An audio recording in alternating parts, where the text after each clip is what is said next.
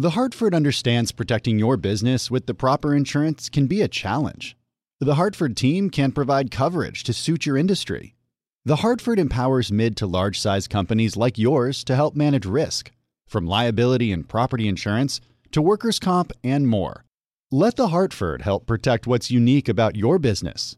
Learn how at thehartford.com. Johann Schmiegel, you've got the world's highest IQ. Yes, 247. Wow. Did you know that thanks to Salesforce with Einstein AI, everyone's smarter? Now everyone's an Einstein, just like you. But I'm the smartest. Not anymore. With connected data and trusted AI, everyone can give customers experiences they've only dreamed of. Oh, look, here's a few Einsteins now. Hey, hi. Hola, amigo. Everyone's an Einstein? It's okay, Johann. Let it happen. The number one AI CRM. Now everyone's an Einstein with Salesforce.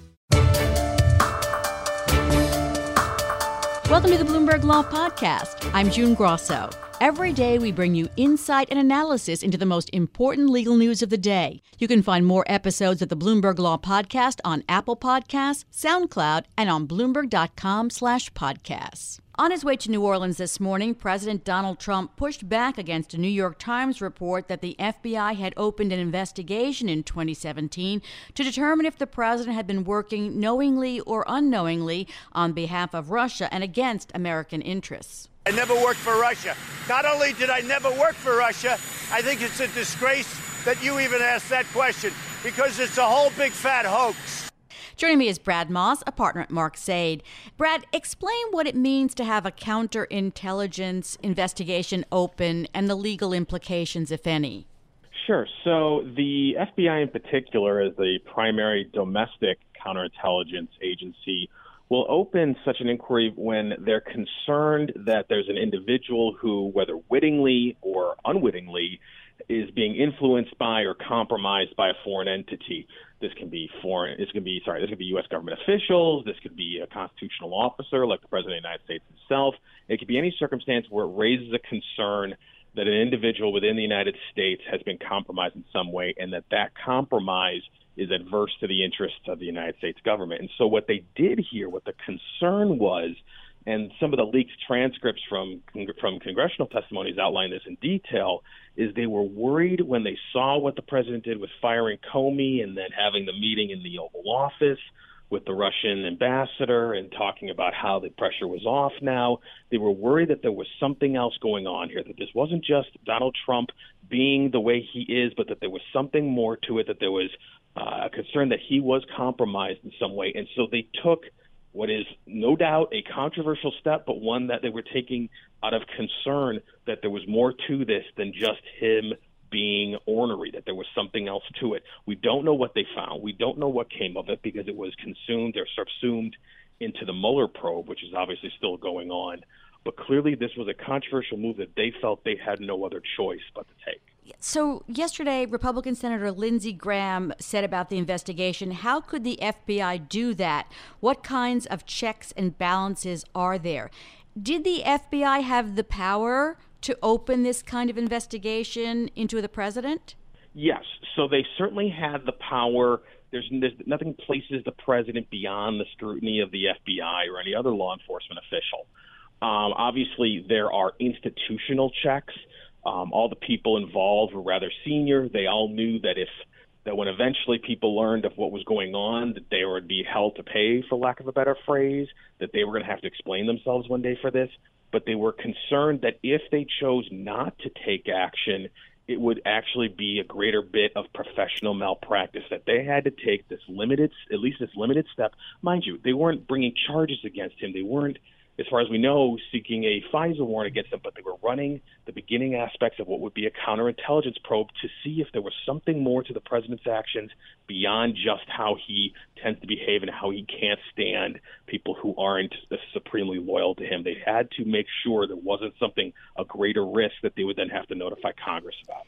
Also on the weekend, a Washington Post report said that President Trump took interpreters' notes and asked her not to speak about what he and President Putin talked about in Hamburg, Germany in 2017. House Democrats are reportedly discussing subpoenaing the interpreters. Would that run square into an executive privilege claim and problem? Not necessarily because the communications that are at issue, what the interpreter had observed, were communications with a foreign government head of state. So the executive privilege isn't going to be there. But there's a separate concern that people have, and legitimately so, about having this individual testify before Congress, at least publicly. And that's that if those details of that meeting come out publicly, it would uh, undermine the ability of this president or any future president to have these private discussions if that kind of information is going to be revealed to the public. That's you know there's some level of candor and uh, lack of uh, you know you know formality that has to occur, occur in these private meetings. And if it's all going to be made public, people are going to be far more guarded. Obviously, people know that the interpreter was going to debrief the U.S. government agencies, but if it may, if it's provided in a public forum, that's going to harm U.S. national security interests going forward. And I think that's why Congress is a little, you know, edgy about just how far they want to go with that.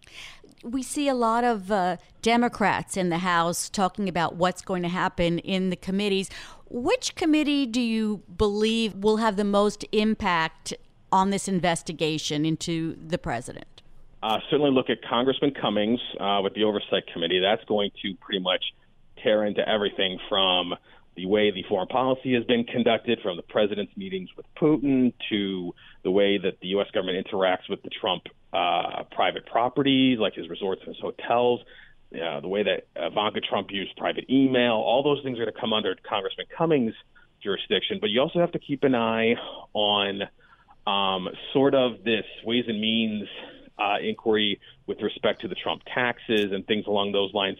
Anything that would arise with that would implicate the financial side of Trump world, those are going to be places where they're going to be kind of shining a light on stuff that the past uh, Congress never really wanted to dive into for political reasons but this one is certainly willing to do so from an oversight uh, capacity. And of course, we know that President Trump's former lawyer, Michael Cohen, is going to be testifying before Cummings Committee in February. Let's turn to President Trump's choice for AG, William Barr, and he's going to say in his testimony, it's been announced, that he will let Mueller complete his work and that he'd provide Congress and the public as much of the findings in the Russia investigation as possible.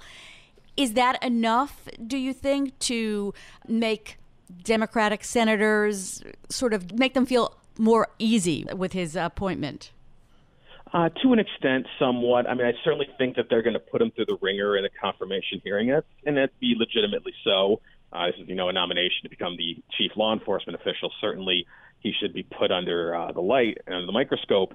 Um, and his private writings about the legitimacy of the Mueller probe also are worthy of scrutiny. But I think what you'll get the most out of here with these hearings, it's going to be somewhat similar to what we had in the Nixon era with uh, the Attorney General Elliot Richardson, where he gave this vow to Congress in his nomination hearing that if the president ever tried to shut down or block the special counsel probe going on at that time into Watergate, he would resign. And that was what caused the Saturday Night Massacre. That's why Elliot Richardson resigned when he was told to fire the special counsel. So I think you'll see Democrats trying to impose a similar kind of rule or promise on uh, William Barr. I don't know how far he'll go with it, but it's from a qualification standpoint, he certainly is qualified in credentials. He's served in that position before. He's not a flamethrower. I think he's a decent choice by the president. All right. Thanks so much, Brad. That's Brad Moss, a partner at Mark Zaid. Thanks for listening to the Bloomberg Law Podcast. You can subscribe and listen to the show on Apple Podcasts, SoundCloud, and on Bloomberg.com slash podcast. I'm June Grosso. This is Bloomberg.